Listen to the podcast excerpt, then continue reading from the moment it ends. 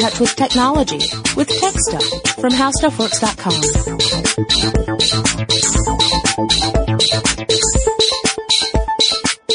Hey there everyone and welcome to Tech Stuff. I'm Jonathan Strickland And I'm Lauren Vogelbaum. and we're gonna track your activity with activity trackers. That's what we're talking about today. We're talking about various devices that allow you to see how much activity you've uh, you've you've generated over a certain amount of time, and sometimes it helps you figure out uh, how many calories you've burned or how well you've been sleeping.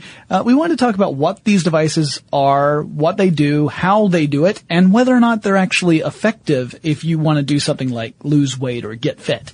Yeah, just, I mean, you know, not that that many people are interested in that kind of thing. Yeah, you know, yeah, there's like maybe two, right? Uh, Okay, so the last few times I've gone to CES, I have noticed, uh, really it was, I think it was two years ago where the, it, it was dramatically apparent that fitness tracking and activity tracking is a real thing. I mean, it's, it's huge. A huge booming industry. Yeah. Well, I mean, you know, as, as between circuitry getting smaller and, and, uh, syncing technology improving and the software improving Mm-hmm. and just all of these things have been coming together to create these smaller, sleeker, you know, better devices that Right. can really help people out. things that I Hypothetically. things like interoperability too, where it can uh, interact with uh, computers or smartphones. Not not every device does that.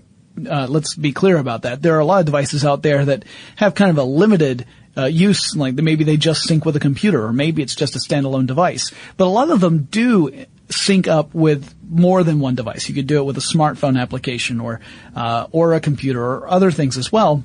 And they'll let you, they'll let you, uh, port, uh, port whatever data you record into different apps so that if, for example, you're into this kind of thing and you have a favorite app, you can, uh, you can use that one to crunch your numbers rather than whatever other proprietary thing they have created. Right, right. So this gives you a chance to uh, to really keep a good look, you know, get a really good look at how much activity uh, you are you have throughout a given amount of time, like a week or a day. So you might say, all right, I, I want to set a goal for myself, and this device will help me measure up against that goal and decide, you know, am I am I meeting my goal? Do I need to uh, to crank up the activity? Do I need to maybe you know do a, a, a three mile jog in the morning in order to hit what my goals are? Do I need to um, to scale back or Yeah, for, for, for hardcore trainers, am I running my heart rate too hard? yeah, yeah. So uh, it all depends on what device you have, whether or not you can actually do these things. Because, like we said, not every device does everything.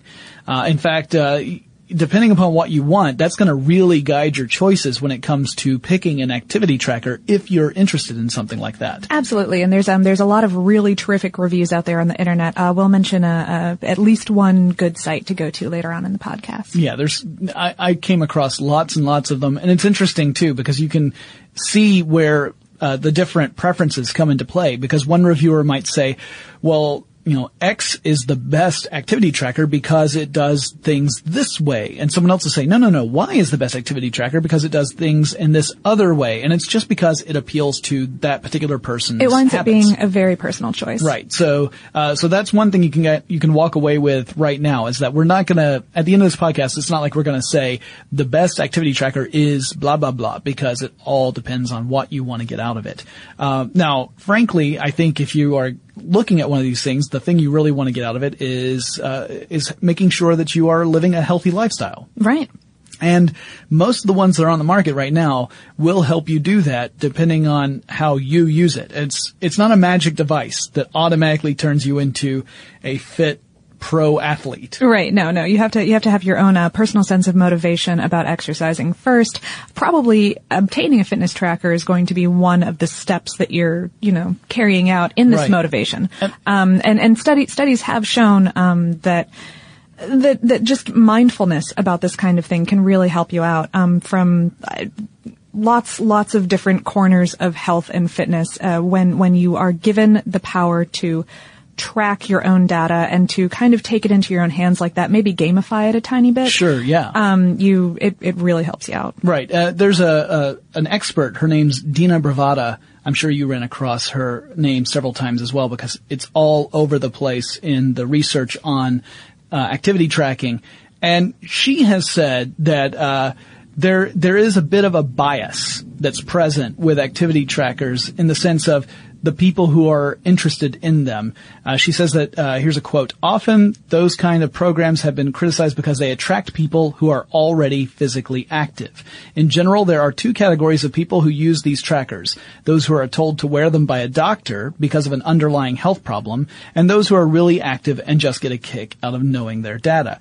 Now, none of that is a, a, a smack against these activity trackers and whether or not they are effective in what they do.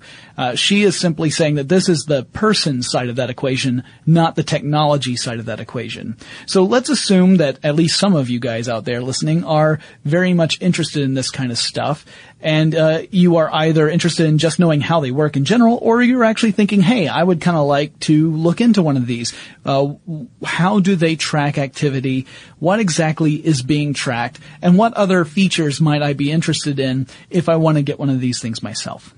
So I thought we'd talk a little bit about some of the basic technologies that you find inside some of these trackers. Oh, right, because these little these little bitty watch-sized or uh, bracelet-sized or clips. clips, you know, yeah, very very small devices these days. Oh, yeah, uh, can pack tiny. can pack a lot of uh, uh, tracking devices into them. Yeah, the sensors that are available now really boggle the mind. And like we said, I don't think there is a device out there that has every single version of what we're about to talk about. But I, they, I have not seen one. Yeah, but there, but many of them have several. Some of them only have one or two. Some, and uh, it may be that the way that they're packaged is very attractive, but they, but from a technological point of view, they are comparatively simple.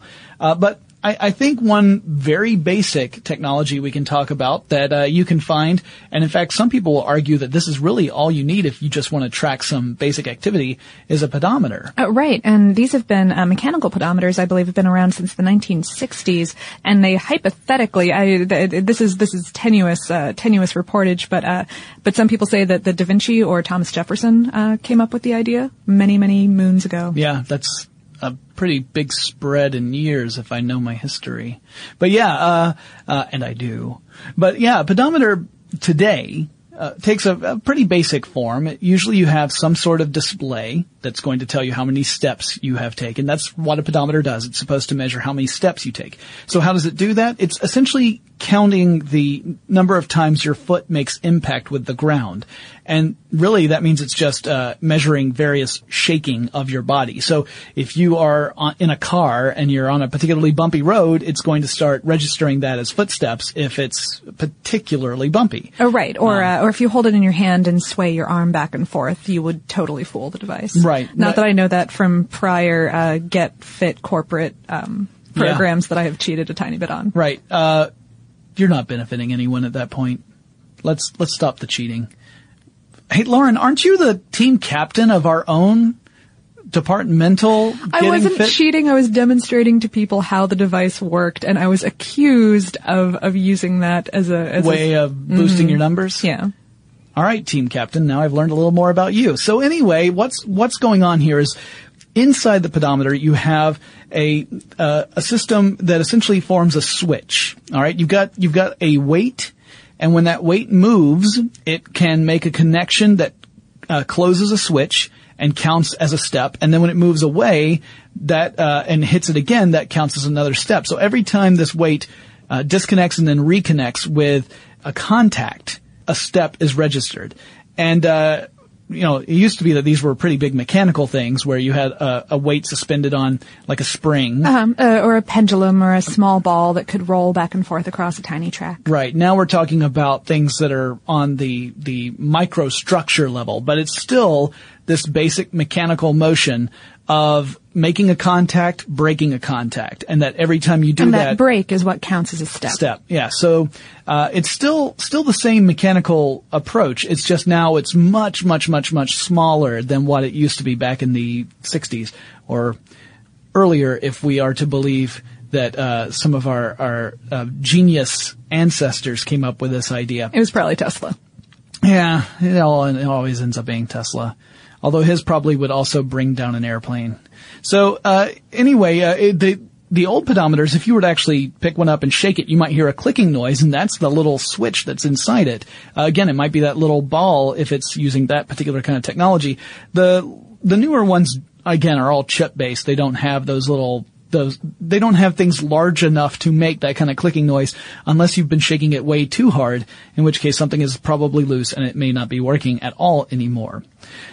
But anyway, that's your very basic pedometer. So it's not terribly accurate in the sense that it can't it can't distinguish between different kinds of impact and say, oh well, that was definitely a step versus that was just a bump. Right. Um, but they, they are getting a little bit more technologically advanced in that originally you had to use the counter and combine that with a calculation of how long each of your steps were in order to calculate distance. These days they can do that for you with onboard computers. Sure. Oh, so instead of saying like, oh, my stride is this many inches long, therefore this many steps. And having to do a little bit of math. Right. Yeah. Uh, by the way, I said inches and I would say miles because I, I live in America and that's what we do, but centimeters, meters, that kind of thing. It Right, right. all- it would, it, it does the math depending on what scale you're using. Uh, the more advanced version of this sort of approach is the accelerometer. Right. Now, an accelerometer is different. It's not got a little switch that's just uh, uh, registering a change. break and on off, Yeah, yeah. yeah. It's not just like that was a shake. It's actually detecting changes in velocity.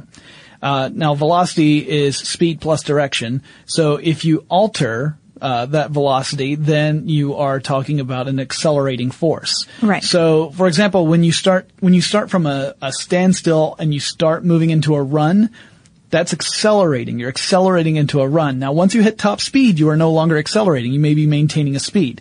But accelerometers are all meant to detect these changes in velocity. And you've got two basic categories of accelerometers. There are many types of accelerometers, but they fall into two basic categories. There's static accelerometers. Now, these measure a static uh, form of uh, acceleration. For instance, gravity gravity is static. It's not changing. Uh, when you are on the surface of the Earth, it's going to remain the same. And um, so uh, you might wonder why would you need a static accelerometer?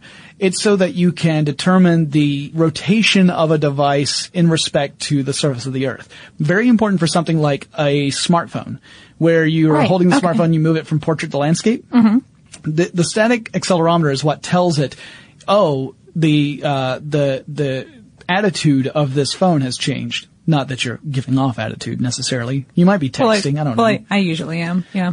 this is fair, but and rather the position in relative to the surface of the Earth. So if you were to turn it into the landscape mode, the screen would uh, would change uh, to reflect that.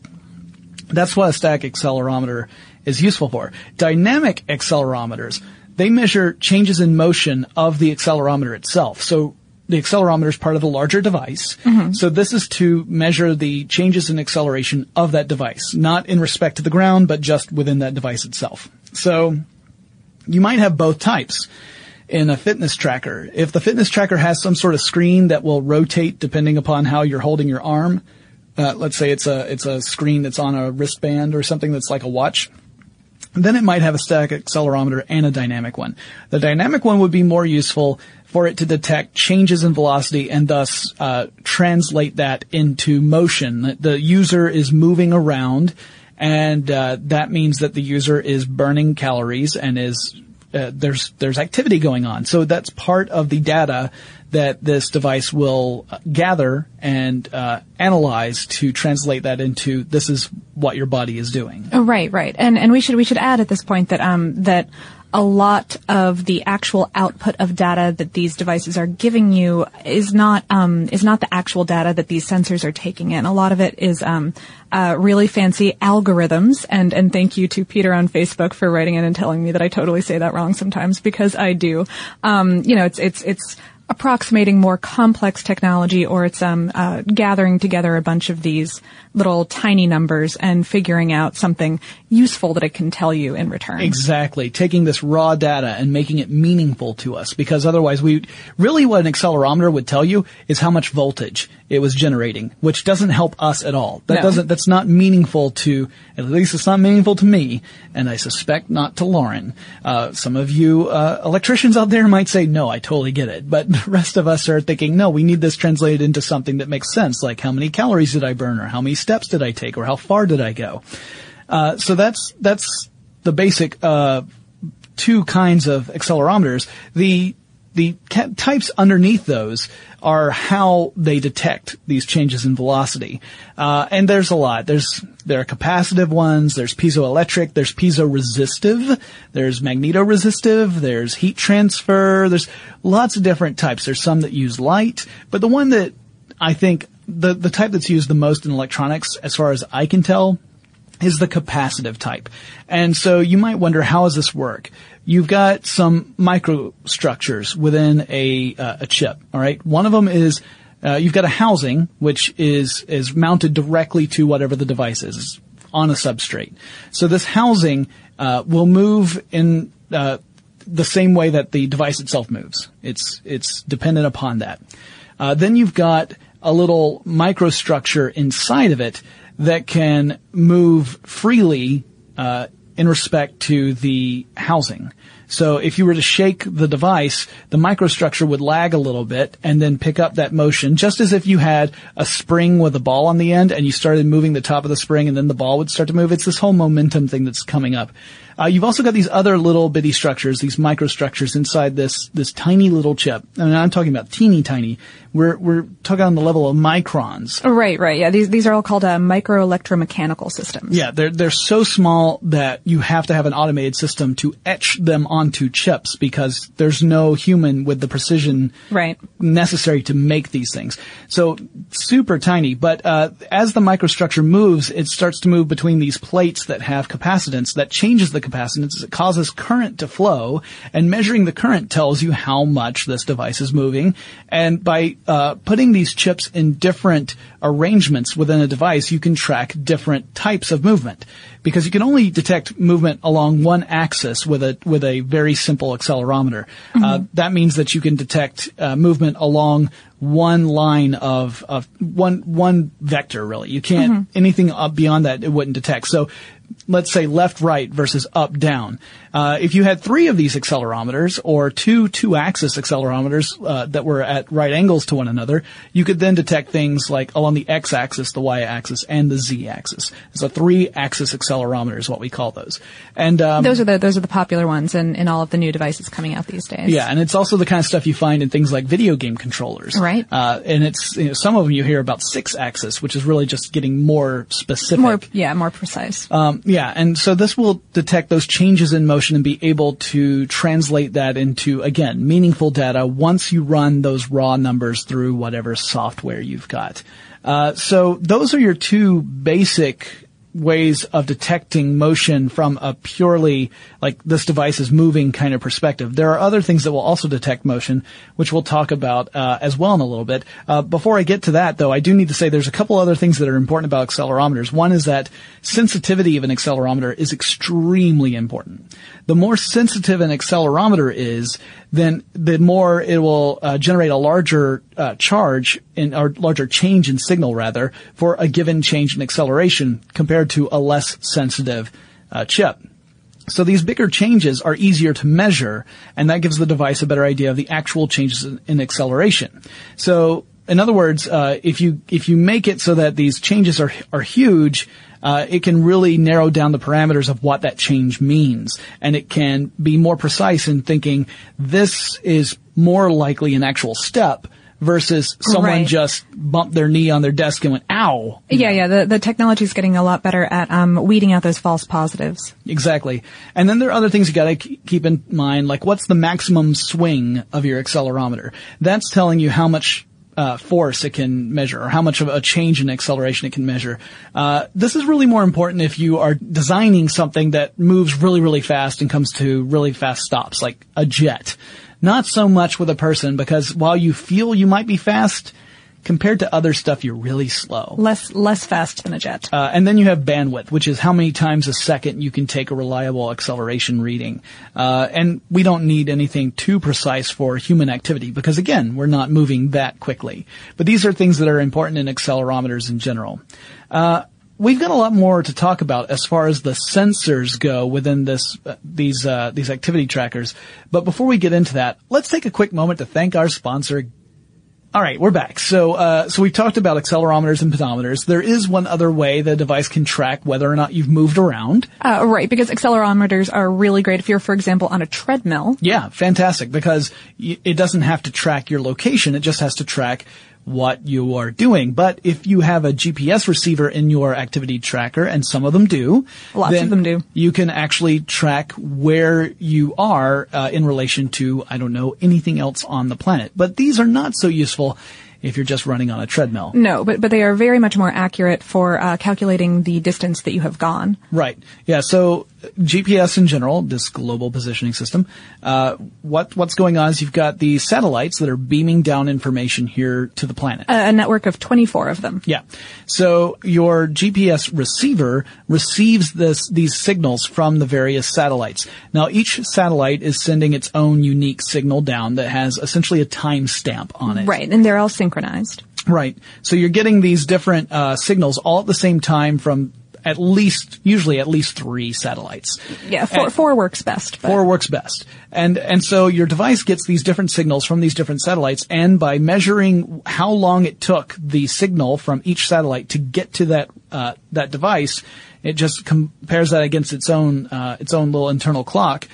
It can tell you where you are on the surface of the earth. Technically, you could be in one of two places, but that second place is inside the earth, so we pretty much just say that's not, yeah, not it, it, cuts cuts that right out. Yeah, and Right. th- this was originally military technology, I believe, in the Yeah. 1970s. Yeah, all the way into the something like 80s and that, yeah. 90s. In fact, when when we first started getting consumer uh, access to the the global positioning system, uh, the accuracy of that system for consumers was limited on purpose. Right. Yeah, they they put limiters into the devices to say like, yeah, we don't really want you to know this thing. Yeah, you, we can say you are somewhere within 1500 feet of You're this. here-ish. Yeah, here-ish. Yeah. Uh, but now they're very, very accurate. Uh, it's eventually gotten to the point where, uh, you know, it's, it's just the way kinda- technology works. It's kind of creepy accurate. Yeah. Yeah, so the GPS receiver will track where you are by, by taking all this information from the satellites and, and running that through its own algorithm and, uh, then determining what your location is on the earth. And that way you can do something like,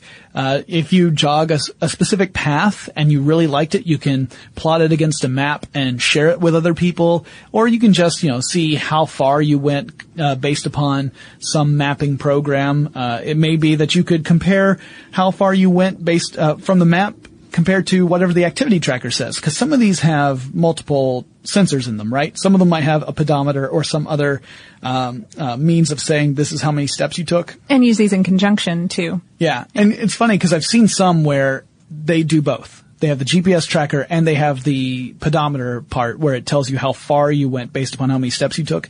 And you can compare the two to see how accurate the pedometer is.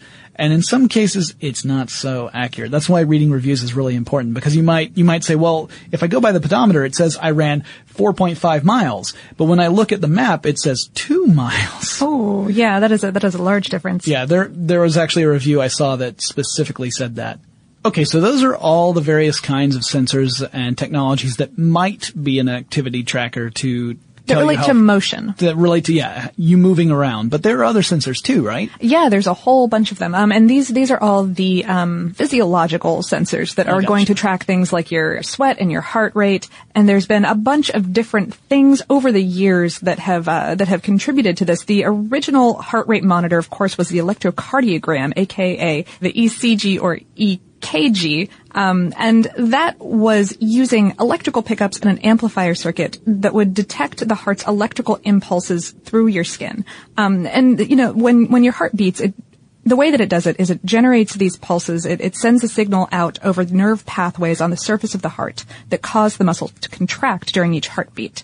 And by picking up those electrical signals, you can you can track your heartbeat, which is really groovy for um, for knowing how hard your body is working. Right, because I mean that there's there are a lot of things that are important when you're exercising, right? It's not just how much activity you're doing, how many calories you're burning. If you want to have really good cardio workouts, if you want to have a good aerobic workout, then you need to get have your heart beating in a, within a certain range for a certain amount of time. Right. Uh, and, and that's, uh, I'll get into that a little bit more in Sure. a moment, but, uh, e- ECGs are, a little bit more clunky. Um, usually they work with a chest strap that many runners, especially because they're they're they're bouncing around, moving a lot, found very uncomfortable to wear. Um, and so a new technology that has come out and has become the standard in non-invasive heart rate sensor sensory um, has been the photoplethysmograph, aka the PPG. Wow. Which may or may not be called an optical heart sensor for people who don't even want to mess with that entire word. Gotcha. Well, yeah, photo would tell me that there's light that's playing a role in this somehow. Yes, uh, PPGs bounce light in most cases from an LED in terms of fitness trackers because LEDs are cool bulbs that will not, you know, um, Burn your skin. burn your skin, Right. which is cool. Um, uh, they they bounce light through your skin and back to a sensor and measure the volume of blood moving through your capillaries. And, Ah. and the way this works is that blood absorbs more light than its surrounding tissue. So the less light that comes back to the sensor, the greater the volume of blood is moving through those capillaries at the time. Um, and, and this, this volume pulses with each heartbeat. And so by tracking those pulses, a PPG tracks your heart rate at rest and during exercise. That's really cool. So this is the same sort of thing you get when you go into a doctor's office and they have like the little finger clamp thing that ends up and it uses it shines a light onto your fingertip. That is exactly what that is. Um, and these these days they have become um, they're, they're they're getting a little bit more sensitive. Um, and uh, and m- most of them will come in watch format, and it will be right against the inside of your wrist. Oh, okay. Uh, but you know they're they can they can be thrown off by the movement of your skin and muscles, um, Sure. which happens during workouts pretty frequently. Ambient light, I would imagine, can also cause problems. So some models are pairing a PPG with an accelerometer, sometimes a devoted accelerometer, in order to compensate for your body's movement. Oh, cool. And uh, also, also an interesting point, not entirely relevant to fitness trackers, but I thought that this was so cool. Uh, PPG works differently with different wavelengths of light, and so in laboratory and hospital situations, uh, infrared radiation can sometimes be used to assess blood volume in deep tissue, whereas light in the visible range is used in smaller, uh, more you know, commercial devices like these fitness trackers. Oh, excellent. Awesome. So what else do, okay, so we've got, we've got, uh, various ways of tracking the, how hard or, uh, how quickly your heart is beating. Uh, we've got the idea of position. Are there other ones as well? Another great thing to figure out how much you're exerting yourself is the um, galvanic skin response sensor, which is a really fancy way of saying how much are you sweating right now. Yeah. Um, it, uh, it, tra- it tracks your perspiration by measuring the conductivity of your skin. Um, because your skin is a pretty good conductor of, of, of electricity to begin with, but when it's wet, aka when you're sweating, it's an even better conductor. So, um, so, yeah, the, the, the amount that you're perspiring relates to how much you're exerting yourself, and so by tracking this, this conductivity, you can track your exertion. Excellent. Um, another great way is through thermometers, good old thermometers. Um, sometimes infrared, sometimes uh, heat flux, which uh, Just detecting the, the increase in temperature on your, on the surface of your skin. right, yeah, As well as, I assume there has to be one to detect ambient temperature as well. yeah. It's, it's usually two paired thermometers. Yeah, one tracking your body temperature exactly, and one t- tracking the ambient tem- temperature because your a higher body temperature means that you're working harder, and you'd also be working harder in a colder ambient temperature. Gotcha, gotcha. As opposed to, it's just plain hot. right, exactly. Right. All right. So these are various uh, trackers and sensors that you can find in a lot of the activity trackers that are out there. There are other ones as well. Some of them are much more specific. And uh, when you get down to things like, well, how does it track your sleep? Well, that's usually things, you know, tracking the the changes in motion. Again, it's usually the accelerometer. If it has something that tracks your heart rate, it'll, It'll be tracking your heart rate, yeah, but it's basically it's usually how much you're wiggling around. Yeah, yeah. So, So- so if you, you know, it'll, it, that's all, when you plug in this device, when you sync, sync it with whatever, whether it's an app or it's your computer, uh, and you get the data back saying you had a really good night's sleep, it may be because you took it off and set it down next to you instead of wore it. Um, so yeah, I mean, these are, these are the basic ways it gathers information. Now the way it processes information is different from one, uh, company to the next. It's all various proprietary softwares and algorithms that right. take this, crunch the data, and turn it into stuff that makes sense to us. Yeah, some of them have really great onboard computers for doing that. Um, very tiny onboard computers for doing that Right. to, to give you a little bit of a live output, and some of them give you zero live output other than maybe a little blinking LED or something like that. Right. I had a uh, Body Media Fit, for example, and that did not have its own screen. Rather, it would you would have to sync that either to an app via Bluetooth, or you would sync it to your computer via a USB cable, and then you could make sense of what information it had been collecting, but you couldn't even tell what it had been collecting until you did that, right? There was no uh, screen indicator, so you couldn't read it at a moment's notice unless you happen to have your phone there p- paired with it, in which case you could pull up the app and take a look that way. Right. Um, but yeah, there are other devices that have a dedicated screen, so it's going to give you at least some information, if not everything. And, and you know, it's again that depends very highly on your personal preference and how much information you need at the moment, and, and how much you just kind of want to check up on it later. Yeah, and, and some of these will give you information that's in uh, very kind of concrete terms in the sense of this is how far you walked or this is how uh, how much activity your heart has had today. You know, how how, how often were you in that uh, perfect zone when you were working out versus uh, you weren't quite pushing yourself as hard as you needed to, or maybe you were pushing yourself too hard and you need to pull You need to back. back off, yeah. Um, some of them are a little more uh, vague, like uh, so Nike's Fuel Band, for example, everything's in fuel points, Right. and and I know that the Fuel Band's very popular. It's a gorgeous device. It looks very pretty. Oh yeah, yeah, very sleek. Full disclosure, my wife has one. She loves it. She and she has the app that it's uh, paired up with on her iPhone, so she can see what's going on. But uh, it's doing everything in fuel points, and some people have said, some critics have said that that makes it less useful because you don't know what they mean necessarily. I, I think, well, you know, I, it always reminds me of Microsoft points and, and how you're kind of sort of tricking the system in order to make it a little bit more of a game and less of a reality, um, Well, which yeah. helps lots of people actually because, because a lot of people don't want to know how many steps they've taken. They're like, oh, that was a lot of, I, I, I wasted so much time getting fit yesterday. Why did I do that? But if you get fuel points, then you get, Well, especially yeah. especially if it has a gamification element to it, where you are measuring your own activity versus the activity of other people. Sure. If you if you set your if you have a way of setting a specific goal using one of these trackers, and the tracker can keep uh, track of that. So that it will tell you, hey, you met your goal today. Yay! That's a reward system, right? Mm-hmm. You um, you immediately get that reward, that that sense of satisfaction that you have met your goal for that day. Right. Uh, then you have the added satisfaction if there's a gamification uh, level there beyond just meet your goal. Just, just getting the badge for yourself. If you can share that badge with your friends and say, "Hey guys, check what I did. Did you do it? You didn't do it, sucker." Right, yeah. So, if, so if you're all using like Fitbits, for example, I Mm-hmm. know people who are using Fitbits as a way of challenging each other to see how many steps they could take. Yeah. Uh, and they would, you know, there'd be groups of friends who were trying to walk, outwalk each other. yeah, And- which is great. I mean, you know, Yeah, if that gives you the motivation to get exercise, that's great. You know, there's there's nothing wrong with using the desire to rub your friends' faces and your achievements in order for you to get fit, as long as you you know practice some restraint. yeah, a little bit I can, t- hypothetically. I can tell you that a punch to the face is not good for your physical fitness. Um, but yeah, so the, and there are other levels of gamification too. There's some devices out there that have games built into the software of the device or on the computer that you play, so that as you use the device, as you move around, you generate uh, like online currency to play in a little online game. The Striiv has that. There's a little uh, online game where you can, as you walk around, you generate coins.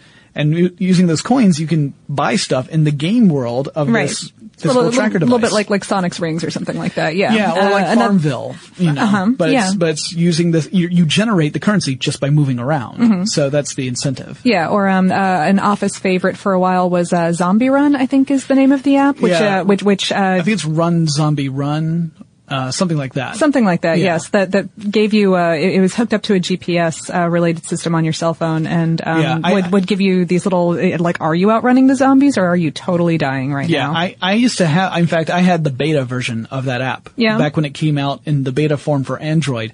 And the way, I don't know if it still works this way. I haven't used the app in a long time. But the way it originally worked was that you would be somewhere and you would tell it where you wanted to go. You would open up a map program and this zombie app.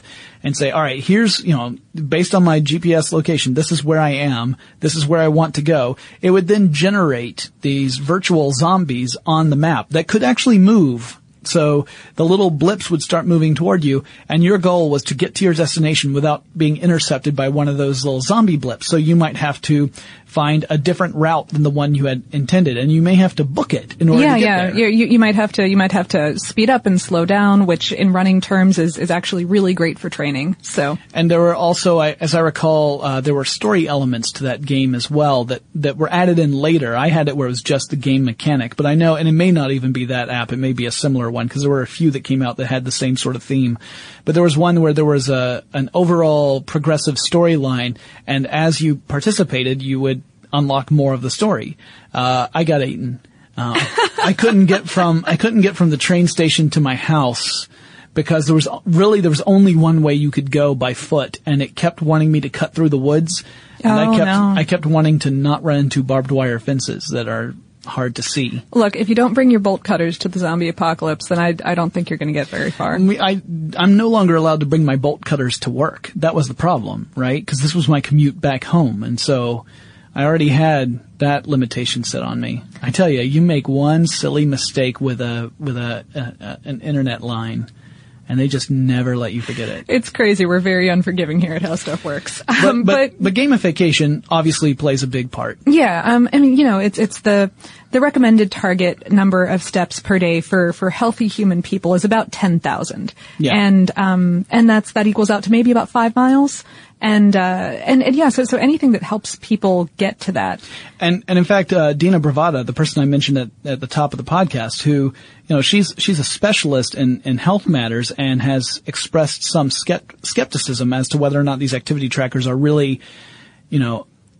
A huge benefit. I mean, they, they help the people who are already interested. But she did notice, uh, she did a study, or she was part of a study, where uh, they gave pedometers to a group of participants uh, in a randomized trial where some some participants didn't get a pedometer, some did, and they were all asked to uh, kind of track their activities. And it turned out that the people who had the pedometers increased their physical activity by about 2,183 steps per day over the baseline.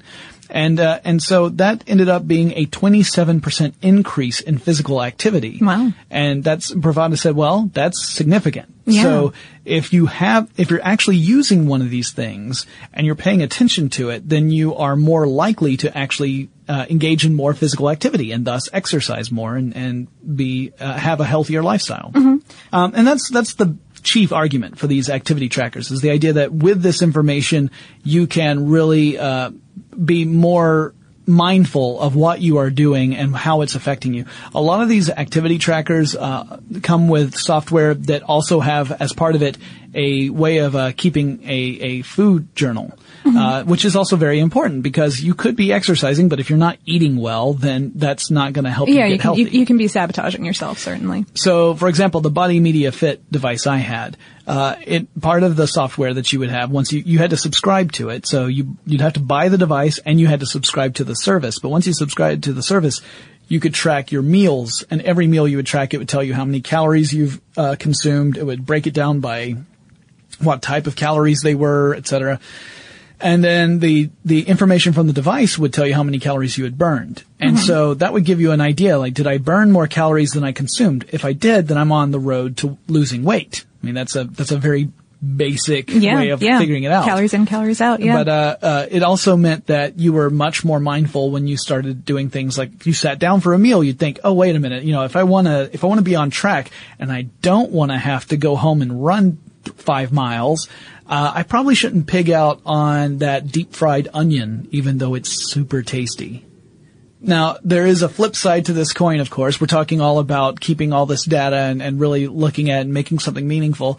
Uh, there can come a point where too much data is actually harmful, where you're just, you're just overwhelmed by all the information and you can't really see a way of using it in a, in a way that makes sense.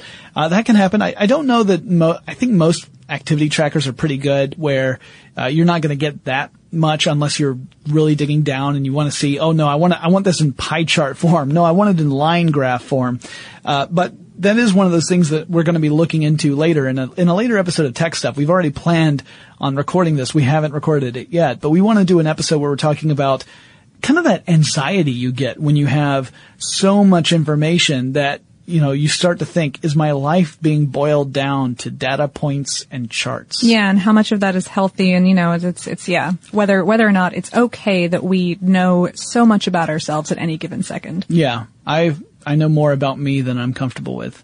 But uh, in, that's for a later episode, and Yeah. I, I really do think that most of these physical activity trackers aren't quite at that level. It is a little interesting to you know sit there and say, oh.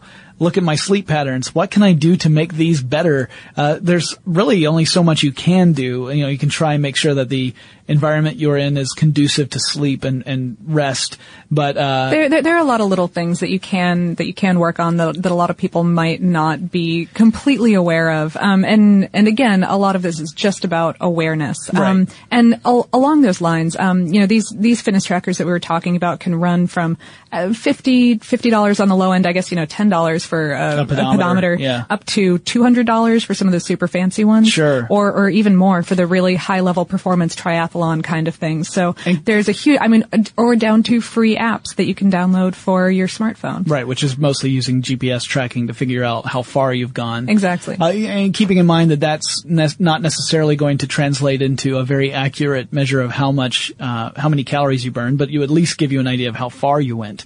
Uh, you know, it's, it's definitely something that, uh, I've been interested in the past and, you know, we're about to do this, uh, exercise thing here at work where Mm-hmm. we all have pedometers, so I'm sure we're gonna, I'm, I'm in a group with, uh, Holly Fry, who is a marathon runner, so I know my group is going to do really well. Yeah, yeah. Um, uh, so I don't plan on moving for uh, most of July. Uh, But anyway, uh, that's the spirit. But but uh, you know, it, it really depends on what you want the device for, how you're going to use it, uh, and also, like we said, read reviews because some of the ones that are really expensive may not have all the features you want and may not perform better than than less right, expensive right, ones. and and they they might just be you know for a different subset of human person than than you happen to be, and Right. and not, yeah, not all of these are for everybody. If I may make a personal recommendation, DC Rainmaker has a blog that is brilliant. He's a triathlon runner, but um or triathlon athlete, um who uh who's a just triathlete. triathlete. Yes, that would be that would be the technical term for that. Mm-hmm. Uh, who who has just reviewed all of the devices? Yeah. all of them. He just gets ever. a hold of them and, and He does. puts them through the paces, and, so um, to speak. And and he gets very highly technical, which I love. Um, and but but also tends to put his uh, his kind of final thoughts in an extremely succinct package. So- Excellent, excellent. Good recommendation. Yeah. Uh, uh, and, you know, again, take a look, find out what's going to work right, you know, work well for you. You know, if, if you have one that's going to sync up with a smartphone, make sure that it's compatible with whichever with your smartphone, you smartphone, have. make sure that your smartphone has the type of Bluetooth that the device wants to sync up with, because that can be very, very messy. Right. You can say, well, it was supposed to work with an iOS device, and technically this iPhone 3G is an iOS device, but Right. you know, yeah, it's, that's obviously something you want to make sure uh, is all all working before you you Dive in.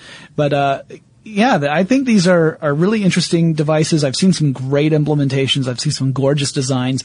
Uh, the Body Media Fit thing I had worked really well for me. Um, I haven't been using it for a while, but uh, it's you know it was definitely an interesting thing. The, the you you wear it all the time, except when you're going to get wet. Sure. And uh, so that was kind of interesting. The idea was uh, that this became a part of me for for several months, and I did lose weight because I was very mindful about my activity and what I was eating. And um, you know, I should really get back into it. But uh, not that I've gained a lot of weight, but you know, I could use stand to lose a few more pounds. Anyone who's watched Forward Thinking will agree with me. Aw. But anyway, everyone, everyone can stand to be a little bit more fit, probably. Probably. So guys, if you have any suggestions for future episodes of Tech Stuff, you've got some question about a type of device or a company or a person in tech or just a concept that you want to know more about that's technologically relevant, please let us know. You can get in touch with us by email. Our address is techstuff at discovery.com or drop us a line on Facebook or Twitter. You can find us there. We have the handle techstuffhsw. And Lauren and I will talk to you again really soon.